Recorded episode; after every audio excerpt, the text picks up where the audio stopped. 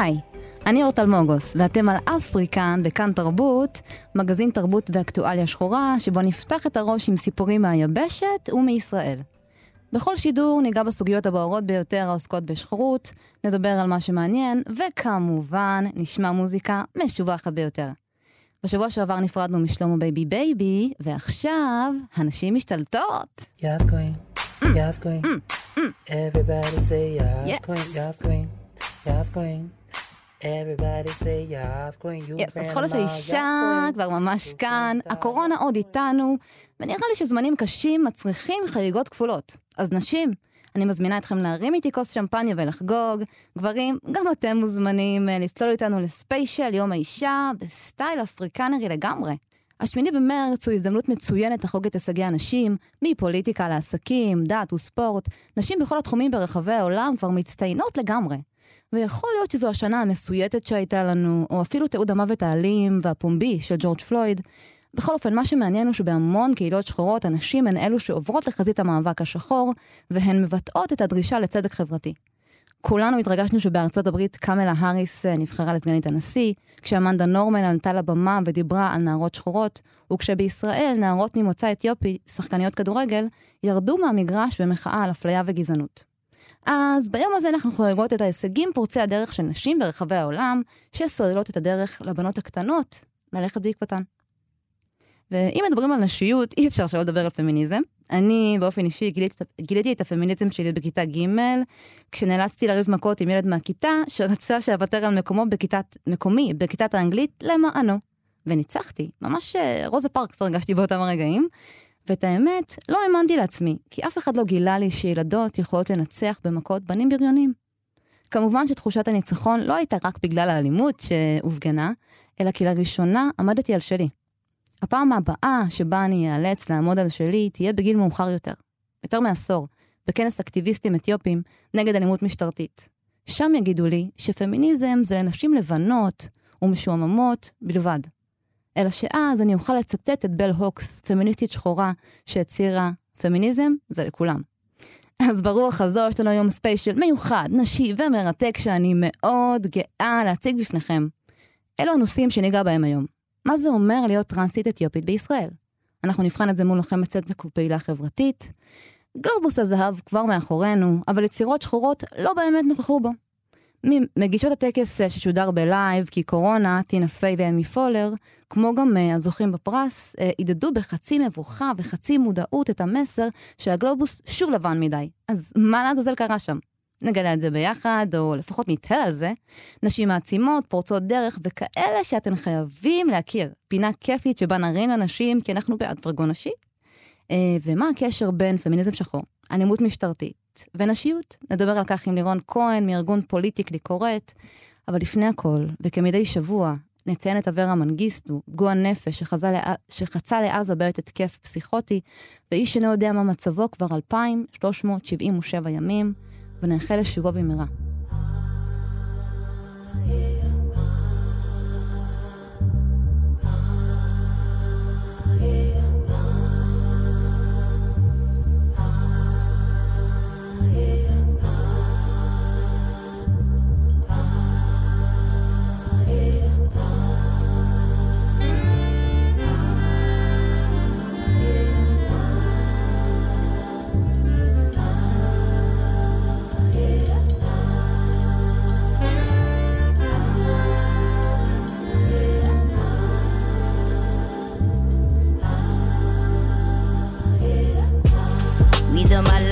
Domination.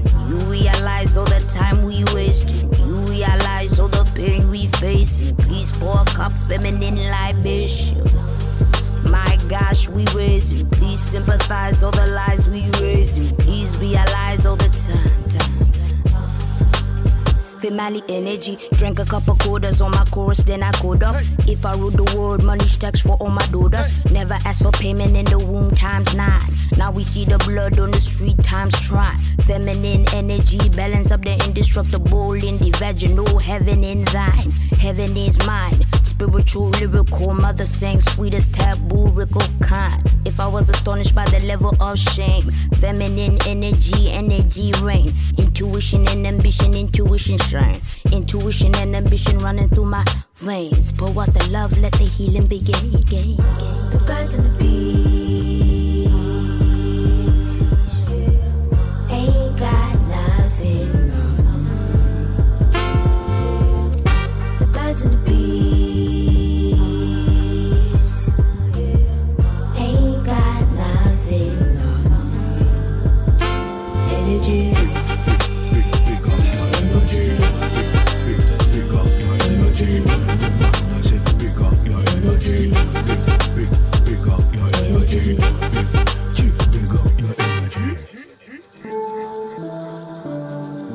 Fanboy, I beg you listen me.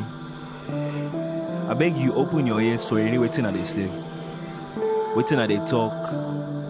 Now serious talk at they talk go. No bitin anga here speaking. Listen. In this world we deal. Member say ya. One day go come. When we all go. Before long. We go meet Mama Godo. When we dey meet Mama Godo, tell me, waiting, you go say. We the my life jam nation. You realize all the time we wasting. You realize all the pain we facing. Please pour a cup feminine libation. My gosh, we raising. Please sympathize all the lies we raising. Please realize all the time. Female energy, one shot, two shot, three times sorrows. Carry all the weight of the world on your shoulders. Give a cup of crowns to the woman who had bore us. Yes.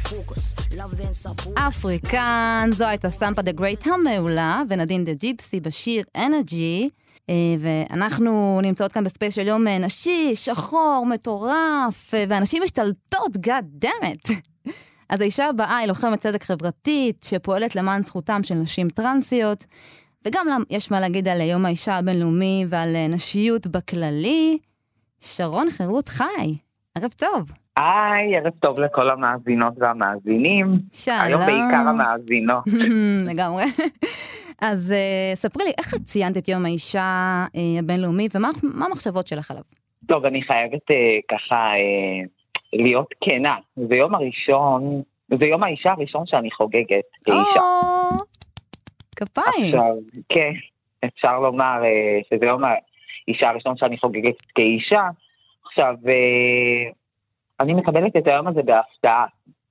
בכלל, את כל השינוי, כי ברגע שהפכתי להיות אישה, הבנתי מה נשים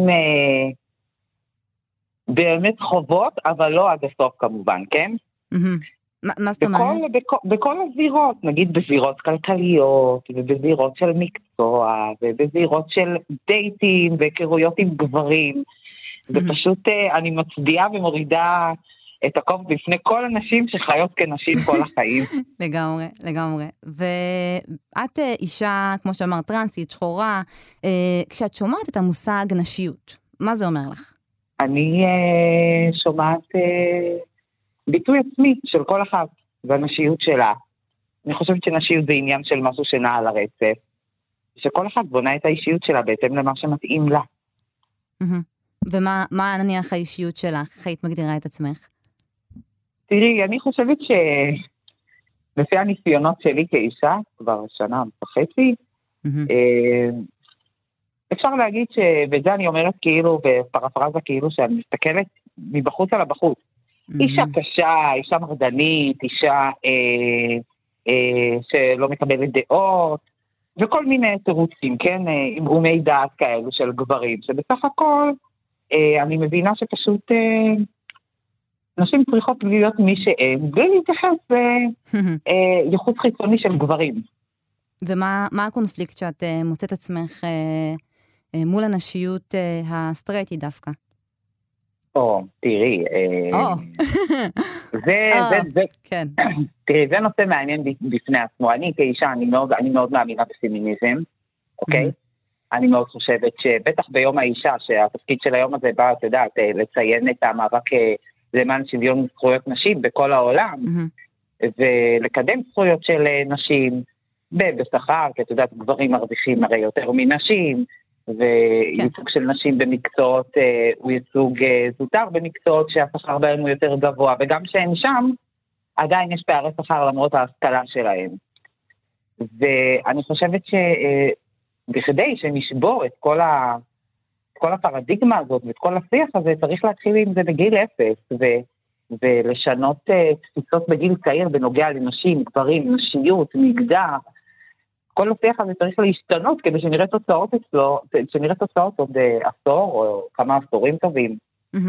כי כרגע אנחנו רק בהתחלה לדעתי של החופש הנשי, וזה מתבטא גם באי קבלה של נשים טרנסיות, ושל מהחוגים של הנשים הסטרייטיות. כן? זה מעניין, למה את מתכוונת כשאת אומרת שצריך יותר חופש נשי?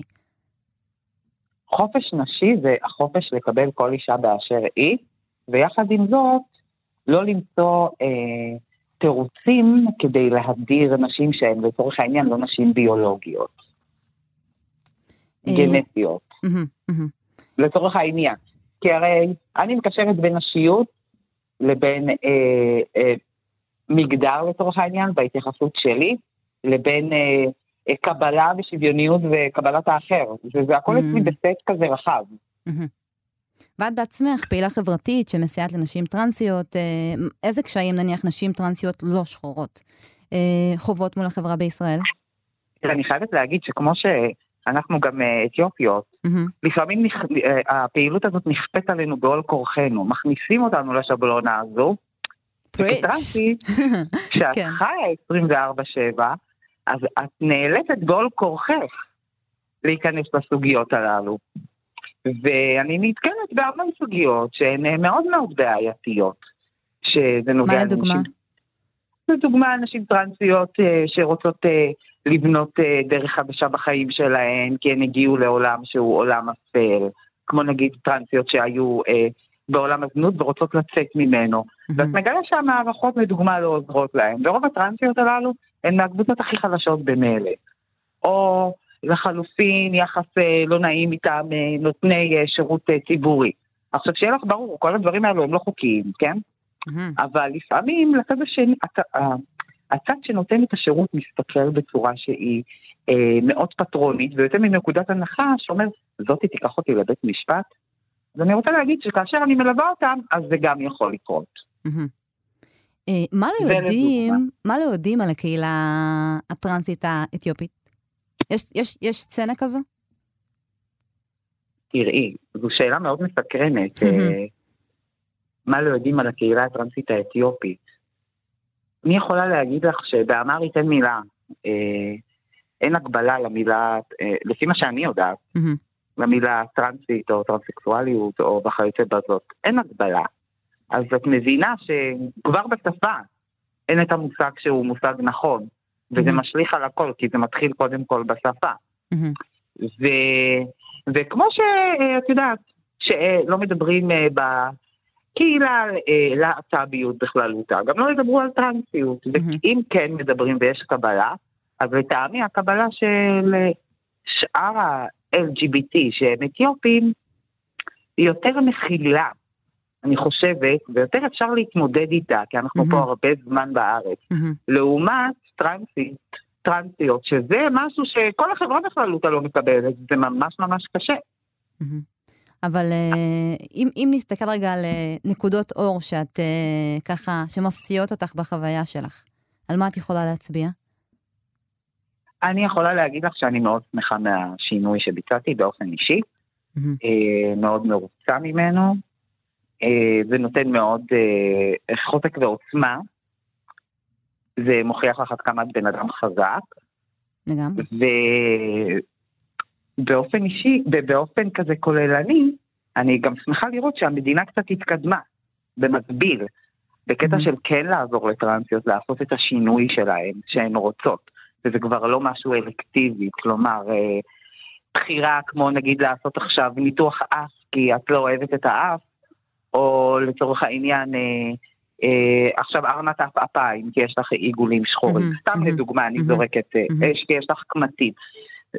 מדובר בניתוחים שהם נטו ניתוחים כירורגיים, שאם לא יעשו אותם, הבן אדם פשוט ייעלם מבחינה נפשית, ולאחר מכן ייעלם גם לצערי הרב מבחינה פיזית, כי רוב נתוני ההתאבדות, אצל 86% כמעט חוות קושי ודיכאון, המון אחוז מתאבדות, חלק בשם הדברים הללו, שהן לא מצליחות להגיע להגשמה שלהם מבחינת הנראות החיצונית להרגשה הפנימית. כן, זאת אומרת שזה לא איזושהי פריבילגיה, אלא ממש צורך נפשי עמוק. לא, והתפיסה הייתה עד 2018, שזו פריבילגיה, כלומר ניתוח אלקטיבי, שבו הטרנסית, תטוסי עכשיו לאיסטנבול ותעשי לכם שהם ניתוחים שבא לך, או לחלופין באסותא, ברמת החייל, או במדיקל סנטר, שזה ניתוחים אגב שהם מאוד יקרים. כן. וחלקם יכולים להיות מסובסדים, אם יש סיבה רפואית. אבל את הטרנסיות הוציאו מחוץ להגדרות של הסיבות הרפואיות. ועכשיו ביצעו כן את ההקשר הזה, לאחר שפנינו לרופאים לזכויות אדם, והם אלו שהגישו עתירה. וואו. נכון. ואיזה עצות את יכולה לתת למי שנמצא איפשהו בקונפליקט הזה, שבו יש אי התאמה בין הגוף למגדר? קודם כל, בראש ובראשונה, לחקור את הנושא הזה ולא להתבייש. באמת, לבדוק בגוגל, לדבר עם אנשים, יש קבוצות תמיכה היום, יש כל מיני אמצעי עזר ומידע שאפשר למצוא ולקבל אינפורמציה מאנשי מקצוע. יש קבוצות שהן קבוצות רפואיות, שהן ספציפית נועדו לאנשים שרוצים להתחיל שינוי, וגם צריך להתכונן מבחינה כלכלית. מבחינה כלכלית, צריך לדעת שיש לשינוי כזה השלכות, גם לטובה, אבל גם לשלילה.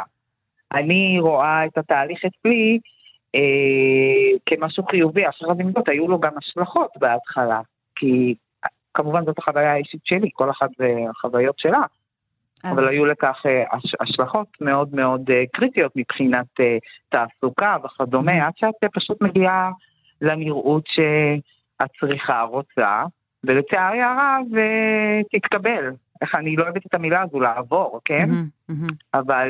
זהו, זה גם שאלה מעניינת על זה שבאמת המון נשים טרנסיות באמת מתאימות את עצמן לאידיאל היופי.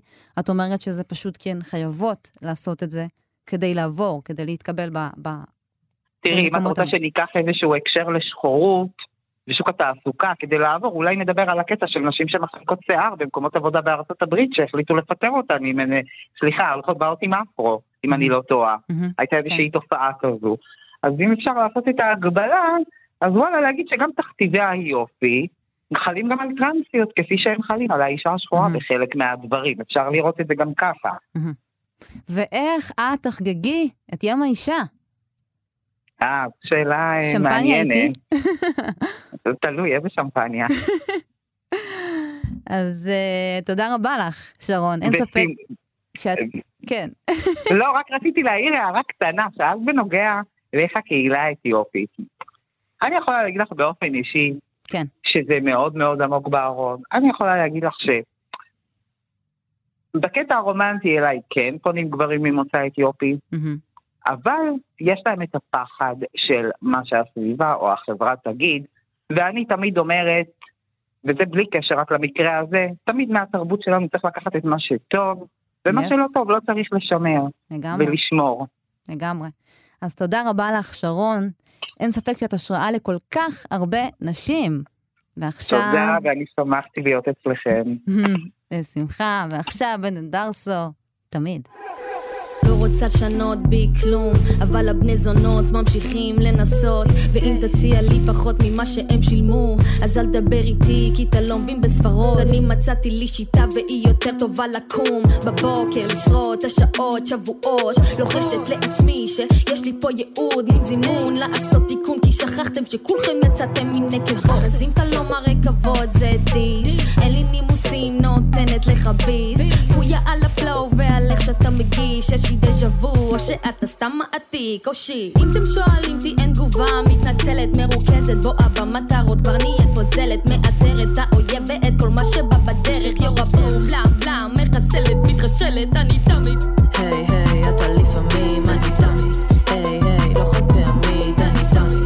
היי, היי, לכל החיים, לנצח נצחים, אני זה תמיד, אני תמיד אמרתי תמיד, אל תשאל ממתי, עוד מהנסיעה מהבית חולים אל הבית, משעות הבוקר עד לשעות הלילה, מארץ הקודש ועד לנרניה, כולם יודעים, עדן סימה עם התסביכים, כבר לא מחפשת מרגלים בכל השיחים, מעללת הניסים, משלמת המיסים, הכיסים כבדים באופן שווה, לא פוזלת לצדדים, מישהו מתקרב לקחת אני עם משינגן, שלא סימן, גנג סיינס פוקה אין ערוץ הילדים, כאן אין מנחים, רק צופים שמחכים, סגרו את הלוויין ומחרו את התשתית, שמתי את האנטנות, התחלתי עצמאית, עותרת הפסים, לכם אין רייטינג, כולם פה להזכרה זמנית, רק אני פה לתמיד. היי היי, אתה לפעמים, אני תמיד, היי היי, לא חד פעמית, אני תמיד, היי היי, לכל החיים, לנצח נצחים, אני לתמיד, אני תמיד.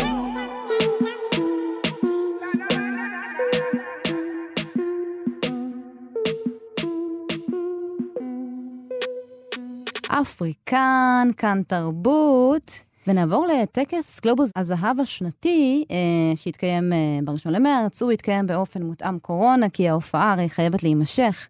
השנה כולנו היינו דבוקים למסך קצת יותר מהרגיל, אבל גם השנה לא ראינו זכייה משמעותית של יצירות שחורות או של קהילות אחרות שאינן לבנות. בקטגוריית סרט הטלוויזיה, או המיני סדרה הטובה ביותר, זכתה גם באמריקה. הסרט הטוב ביותר שזכה הוא נומלנד, לנד של הבמאית קלוי זיו, שגם זכתה בפרס הבמאית הטובה ביותר בסרט. רק לסבר את האוזן, הפרס הזה לא ניתן לנשים מאז 1984. כשסשה ברון כהן קיבל את פרס השחקן הטוב ביותר בסרט הקומדיה בורת סרט ההמשך, הוא הודה לרודי ג'וליאני, ולבד מחלקי הפרסים הלבן, כשהוא מציין את ההיעדרות הבולטת של יצירות שאין במרכזן אדם או אישה לבנים. תנועת טיימזאפ שהייתה שותפה למחאה ב-2018 למחאת מיטו, חשפה את היעדרם של לא לבנים באיגוד העיתונאים הזרים של הוליווד, או בקצרה אלה שבוחרים את הזוכים. הגבות הורמו קודם לכם כשנחשף שהסדרה המהפכנית של מיכאל הכל, I May Destroy You, שהצליחה לייצר שיח רחב על תקיפות מיניות, לא תיכנס למעמודות השנה, ולעומתה אמילי בפריז דווקא כן. טוב, אז בוא נניח את השאלה הזו וזהו. האם חברי ועדת השופטים הזו שבוחרת את הזכיות פשוט לא רלוונטית, מדובר בבומרים, או למה הגלובוס הזהב כל כך לבן? איתנו על הקו, להי לא כותבת וחוקרת פמיניסטית וחברת ארגון בקולקטיבית שהוא מרחב להגות ואומנות ותרבות שחורה בישראל. ערב טוב לה. ערב טוב, אורטל, מה נשמע? בסדר גמור, אז נתחיל בהתחלה. איזה מועמדויות שחורות כן היו השנה? בכל זאת, הייתה שנה של המון יצירות שחורות ונשיות, Insecure, I May Destroy You, ועוד ועוד ועוד. אוקיי, אז השנה היו כמה באמת מועמדויות מעניינות. יש כמה עיקריים, שזה בעצם מרייניז בלק באדם, שזה למי שלא צפה על זמרת בלוז בשנות ה-20 של המאה הקודמת. היה לנו את Judas and the Black Messiah, yes. שזה סרט ביוגרפי על חבר בפנתרים השחורים בתנועה, שנכנס בעצם לפוליטיקה, והיה לנו את, רגע, היה לנו לילה במייאמי, שזה גם מספר על מפגש היסטורי גם בשנות ה-60, בין הדמויות המוכרות של מוחמד עלי, מלקום אקס, סם קוק וג'ים בראון, והיה לנו את ארץ לאבקראפט, סדרה מעולה. מדהימה, סדרה מדהימה. כן, אז זה היו המועמדויות. אף אחת מהסדרות האלה לא זכתה, או הסרטים לא זכו, אבל כן, כזה כל מיני פרסים כמו שחקני משנה, כן זכו. כן, אז זה בגדול ככה. ומה בעצם הביקורת שעלתה אחרי כל הסיפור הזה, כלפי איגוד העיתונאים הזרים בהוליווד? כן, אז הביקורת שעלתה, הייתה בעיקר, באמת כמו שאמרת, כלפי תא הכתבים הזרים בהוליווד, שהם אלה שבוחרים מדי שנה את מי שנבחרים הם אלה שמעניקים את פרסי גלובוס הזהב. הביקורת הייתה בעצם על שחיתות וחוסר מקצועיות. והייתה שחיתות? ספציפית. אז זהו, ספציפית במקרה של אמילי בפריז, דיברו שם, אני חושבת שזה היה LA Times או עיתון כזה או אחר, שבעצם חשפו שההפקה של הסרט הטיסו יותר מ-30 מחברי האיגוד, שבוחרים בעצם את הפרסים, לבקר בסט. וואו. כן, הטיסו אותם לשם, פינקו אותם, שיקנו אותם ממלון פנסי, ואף לא יופל את החודשים אחרי זה, היא מועמדת לגלובוס הזהב. למרות שהביקורות העידו שהסדרה די בינונית, ואני גם מודה שצפיתי בפרק אחד אחרי שגיליתי שלא שהאם היא דיסטרויר לא קיבלה אפילו מועמדות, וזה בהחלט סדרה לפחות מפרק הראשון די בינונית. זה לא ביקורת חדשה, כלומר יש רשימה ארוכה של פרטים כאלה שמדברים על זה ש המפיקים או אנשים עם כסף שמקושרים לאנשים שיצרו את הסרט, בעצם מביאים מהן טובות הנאה לעיתונאים, מאיגוד העיתונאים הזרים. כן, אבל את אומרת שזה לא רק זה, נכון? אלא מדובר בכלל בהטיה גזעית. תראי, קודם כל זה שתי הדברים ביחד, כלומר, יש פה גם שחיתות, בהכרח, מה שהצגתי זה בהחלט שחיתות, בטח כשהם אמורים להיות כביכול אובייקטיביים ואנשי מקצוע מהתחומים האלה, אבל יש עוד עניין שזה העניין של באמת הטיה גזעית, שזה בעצם, כלומר דיברתי על זה קודם שבוועדות יושבים אנשים לבנים, כלומר כמעט ואין אנשים שחורים או חומים שיושבים בוועדות האלה. זה בעצם אומר על איזושהי נקודת מוצא שיש לאנשים שיושבים בוועדות. הם בעצם לא, הם מסתכלים על עצמם כאובייקטיביים, וככאלה שיכולים לבחון כל יצירה ולהביא אותה, וגם להחליט אם היא מספיק טובה או לא טובה כדי להיכנס, כדי לזכות במשהו. ומה שאני אומרת, כשאני מדברת על הטיה גזעית, זה בעצם שהם לא אובייקטיביים.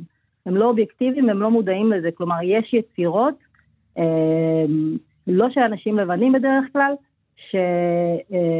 שהם לא מבינים.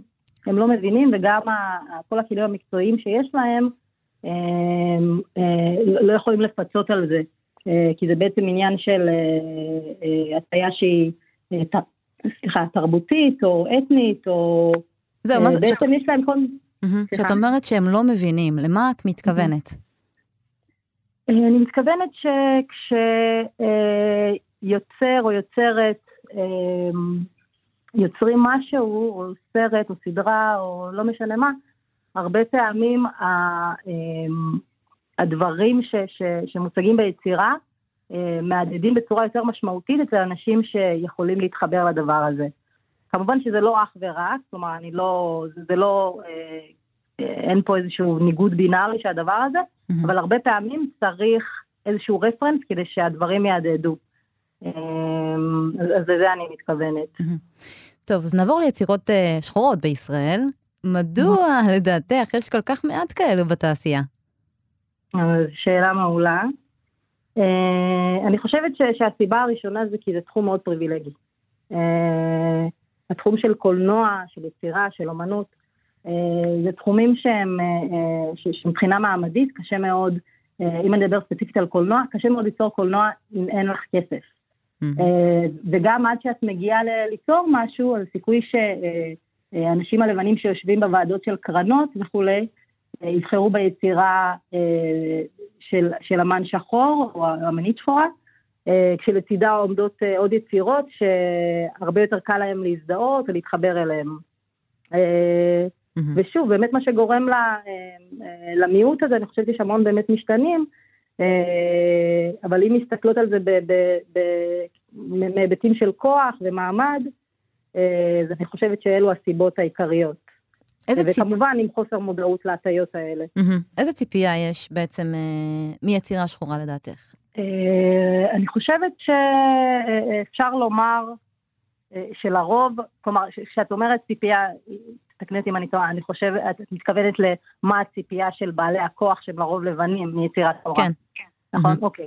אז אני חושבת שהרבה פעמים יש ציפייה שהיוצרים השחורים יביאו לתוך היצירה סבל כלשהו, סבל, טראומה, גזענות, ממש איזושהי אובססיה הרבה פעמים, טראומה של אנשים שחורים ואמנים, והרבה פעמים כשאמנים לא שמים את זה, אמנים שחורים, לא שמים את זה במרכז היצירה שלהם, קשה מאוד לאנשים לבנים להבין מה החשיבות של היצירה הזו.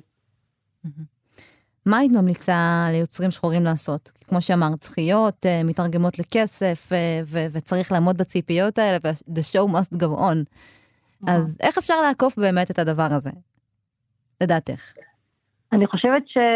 כלומר, זה מנגנון מאוד מאוד מורכב, ומסועף, אבל אם אני יכולה להמליץ ליצרים ויצרות שחורים לעשות משהו, זה פשוט להמשיך ליצור, וליצור את מה שהם רוצים לראות בעולם ועל המסך, ולהמשיך לדחוף את עצמם, ואני חושבת שעוד דרך טובה לעקוף את הדברים האלה, זה להתארגן בקהילות של יוצרים ויוצרות, כי הדבר הזה נותן, יכול לתת המון כוח והשראה, אז זה לא ההמלצות שלי. ולסיכום, את תחרימי את הגלובוס הזה, ואת הטקס בשנה הבאה? לא נראה לי שזה יהיה משמעותי בשבילם, אבל זה בהחלט לא מעניין אותי, כלומר זה לא מדד בשבילי בשום צורה. ברור לי איך הדברים האלה מתנהלים, וברור לי, כלומר ברור לי איך זה מתנהל, זה לא כל כך מעניין אותי, וזה גם לא מדד בשבילי. יס, אז זה לא מדד גם בשבילנו. תודה רבה לך לאה, היי לו. בשמחה, בשמחה. The table about to turn. The table about to turn. The table about to turn. Yeah. I've been flipping through my timeline. Trying to get my mind right. My city cried out. I got to cool down, but I'm under pressure. Looking with my Crisco. Look at what my fist go. A renegade when I'm in a rage. I got to cool down. I'm under pressure. I keep my hands dirty, my mind clean. Got a new agenda with a new dream. I'm kicking out the old regime. Liberation, elevation, education. America, you a lie. But the whole world about to testify. I said the whole world about to testify. And the table's about to, the table's about to turn.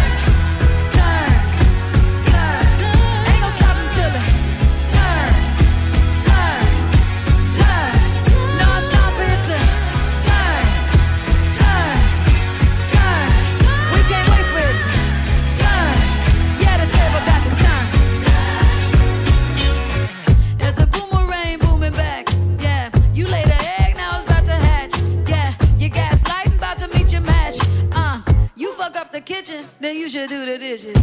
Burning down plantations, ain't no parking, I don't need no validation. I like sage when I'm in a rage, I don't need permission, I got my intuition. Hands dirty, mind clean, a different vision with a new dream. We kicking out the old regime, liberation, elevation, education. I said America, use a lie, but the whole world about to testify. I said the whole world.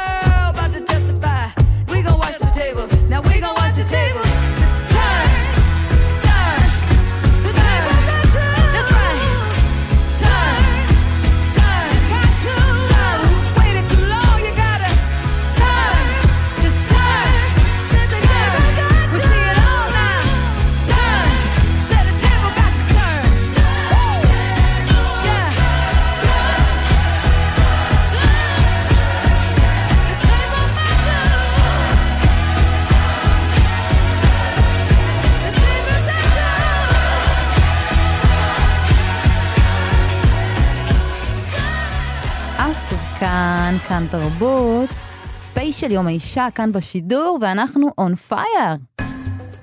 ועכשיו, פינה מיוחדת, חברות וחברים.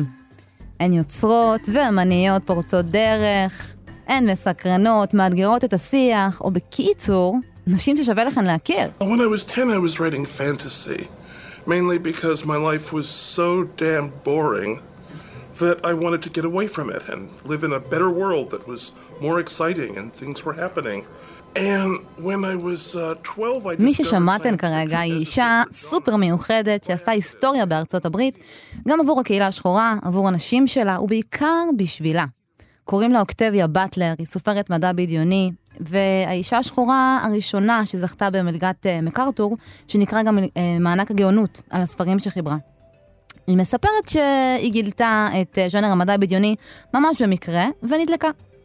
בטלר שנולדה בפסדינה בתקופת הסגרגציה בארצות הברית, מרדה בעולם שהיא חיה בו, אפשר לומר. היא הייתה תולעת ספרים, גמלונית, שאהבה גם לכתוב טקסטים. בגיל 10 היא התחננה בפני אימא שלה שתקנה לה מכונת כתיבה, ודודתה שביקשה להציג בפניה את העולם בו היא חיה, אמרה לה שאנשים שחורים פשוט לא עוסקים בכתיבה. זו לא המציאות שלהם. אבל אוקטביה, כמו שאמרתי קודם, לא ממש נתנה למציאות הגזענית להפריע לה בדרך. So I did what I enjoyed.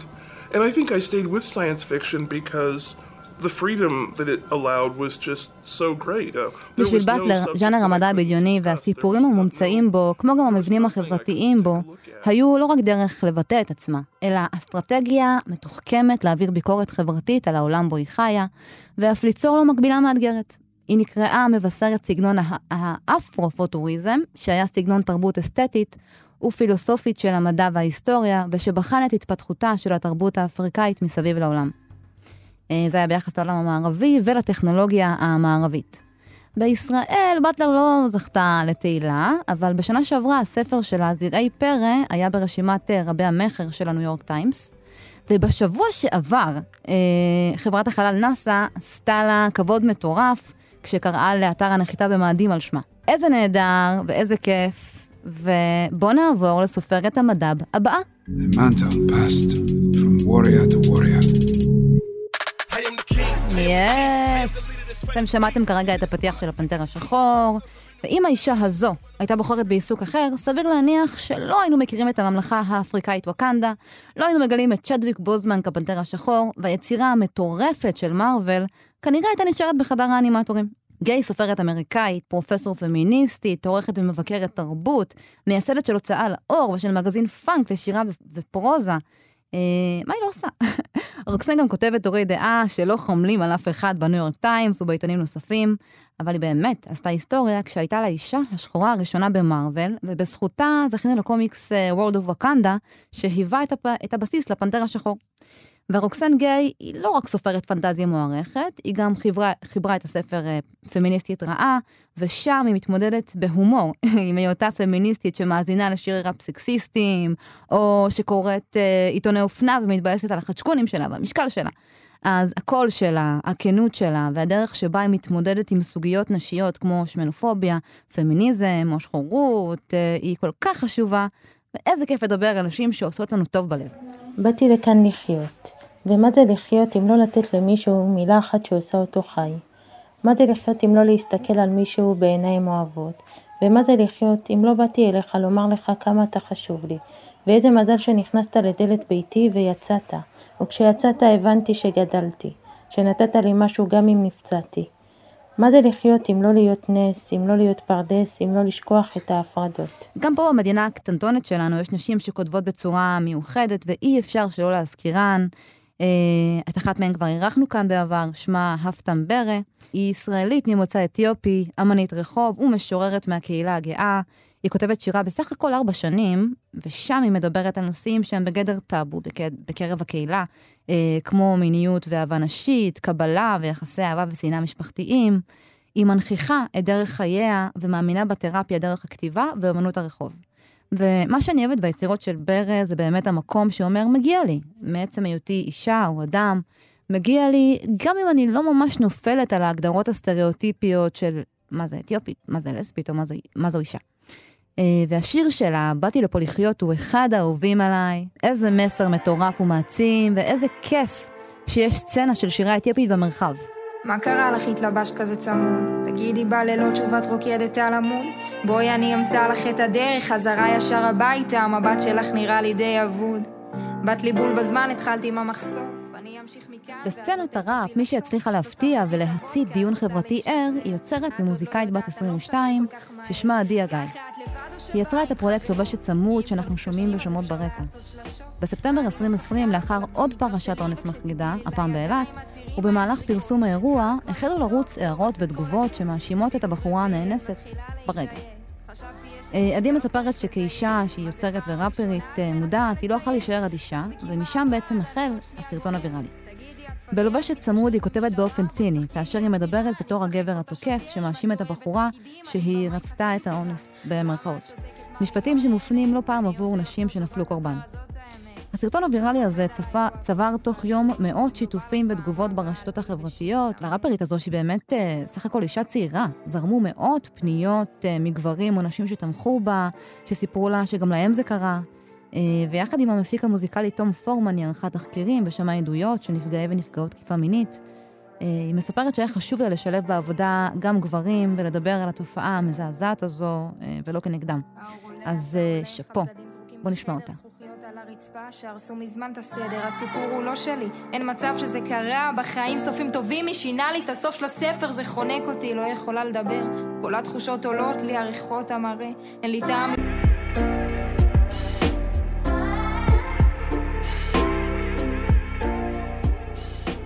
יס, אפריקן, כאן תרבות. אז אלו 4 נשים סופר מיוחדות, והבמה לגמרי מגיעה להן. ואם אנחנו כבר בנושא נשיות, מאבקים חברתיים, פמיניזם שחור וזהות, זה הזמן לדבר עם לירון כהן מפוליטיק לקוראת, גוף תקשורת פמיניסטי. שלום לירון. היי, מה נשמע? שלום, ערב טוב. אז יום האישה הבינלאומי בפתח. איך את בחרת לציין אותו בארגון? האמת שאצלנו לא מציינים באופן מיוחד את יום האישה, בגלל שהאג'נדה היא שאצלנו כל יום הוא יום האישה. אצלנו 365 ימים בשנה אנחנו מתעסקות בנשים, במקומן של נשים בחברה, בנקודות מבט נשיות, אז אנחנו ככה פחות מרימות את עצמנו לקראת היום, כן, אנחנו קצת סוקרות איזה קמפיינים קיימים, מבקרות וכולי. בעיקר מהזווית הזו.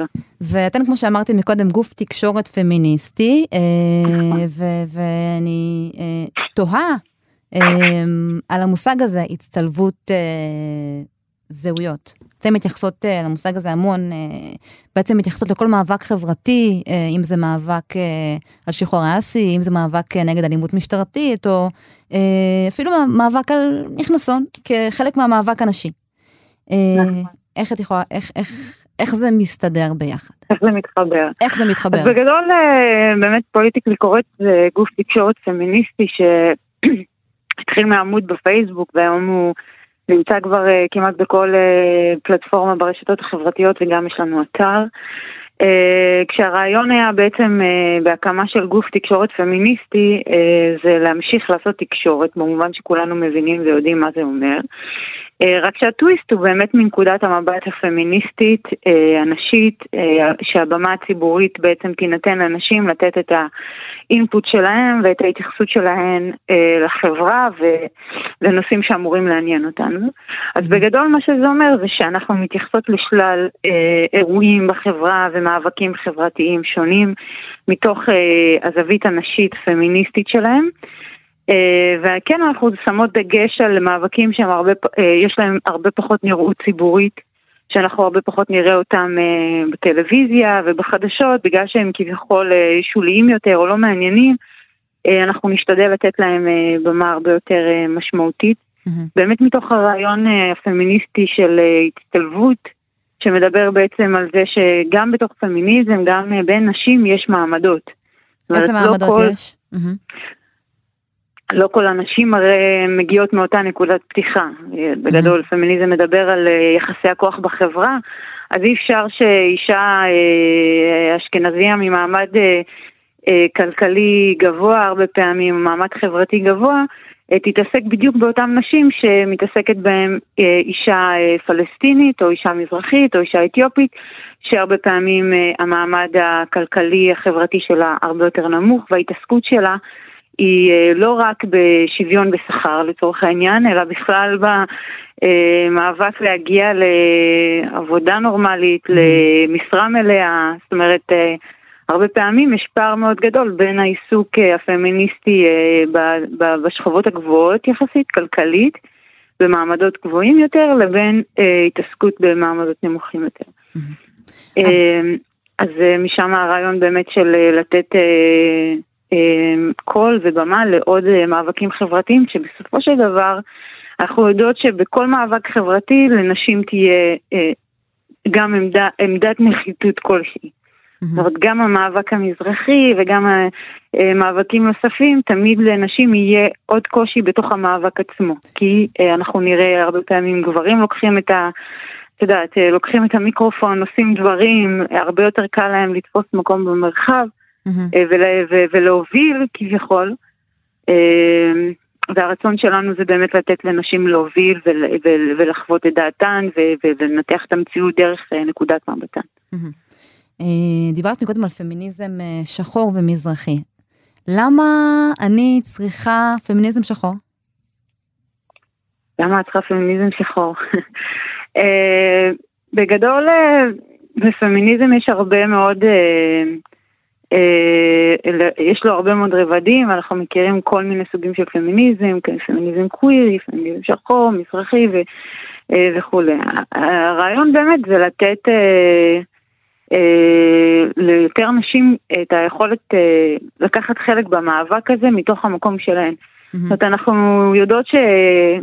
בישראל עוד יותר מאשר בארצות אחרות, יש קושי מאוד גדול להזדהות עם התנועה הפמיניסטית, בגלל שהרבה פעמים היא משויכת לאיזשהו סטריאוטיפ של אישה כלשהי, שהיא הרבה פעמים רחוקה מהאישה המזרחית או האישה האתיופית הממוצעת.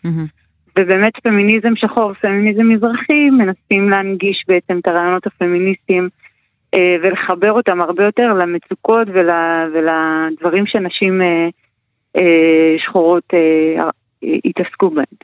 ומה עם הטענה שיום האישה הוא אירוע בעייתי, שיש יום אחד בשנה שבו, את יודעת, אנחנו הולכות לקנות לקים ומייקאפים?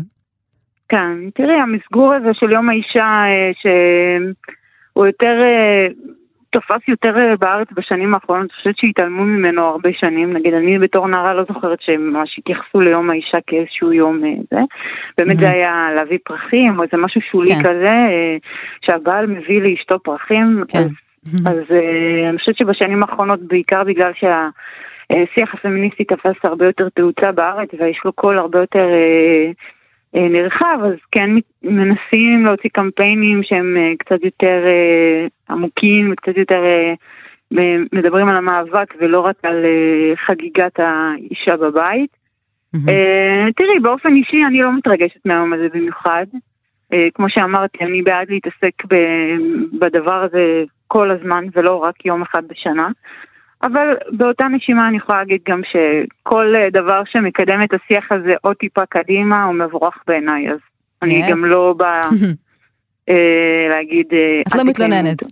לא מתלוננת, בדיוק. כל עוד מתעסקים במה שאנחנו מתעסקות בו כל הזמן, יש נראות יותר גבוהה לדבר הזה, אז זה אחלה. מדהים. יש לך עוד משהו להוסיף, ככה לסיכום? אני חושבת שהתנועה הפמיניסטית ובכלל לנו כגוף תקשורת פמיניסטי יש יכולת מאוד מאוד מאוד גדולה להכתיב פה סדר יום חדש ומציאות אחרת עבור נשים, שאנחנו לא מיעוט ואנחנו לא איזה קבוצה בחברה, אנחנו 51% מהאוכלוסייה.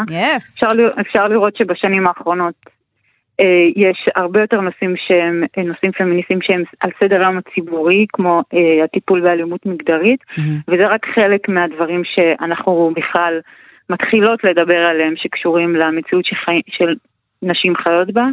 אז אני בעד שכמה שיותר נשים יקחו חלק בדבר הזה. נעצר פה סדר יום חדש. תודה רבה לך, לירון כהן, מארגון פוליטיק לקוראת. תודה רבה.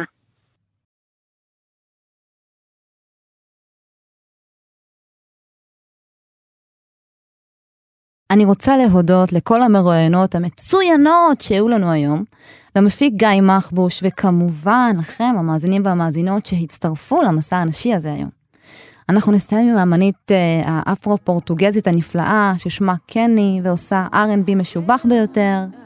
אתן יכולות להאזין לאפריקן בכל יום רביעי, בין השעות 5 עד 6, בתדר 104.9 FM, 105.1 FM, וכמובן שאפשר להאזין לנו גם באתר ובאפליקציה של כאן, ולעקוב אחרינו בפייסבוק באפריקן. עד הפעם הבאה. Não fica à espera, pega na tua prancha. E quando sentires essa energia, deixa-a nos levar para sítios onde não sabemos ir.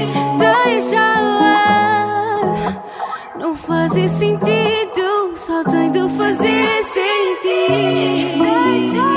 Não tens que mudar para ti já não dá, eu só estás na leva que ela leva-te para outro lugar.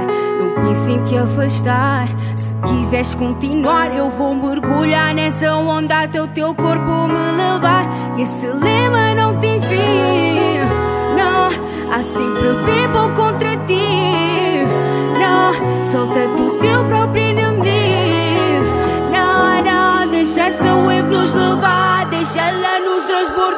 Eu busco mais um copo de nasci, viagem que nos leva para si, no sítio onde o corpo não decide, no sítio onde a dor não é nociva. Porque eu levo um copo para o meu ego que me leva ao topo do meu ego. Mas eu só aprendi sobre a coragem quando eu conheci o topo do meu medo. Baby, eu chamei, baby, vem salvar, baby, deixa beijar e deixa eu levar. Baby, eu chamei, baby, vem salvar, de deixar bem e deixar levar para nós. Quando tu vieres comigo baixa a guarda, deixa o teu corpo dançar com ele assim. Não fica à espera, pega na tua prancha e quando sentires essa energia, deixa nos levar para sítios onde não sabemos ir. Deixa fazer sentido, só doido fazer sentir. Deixa-la.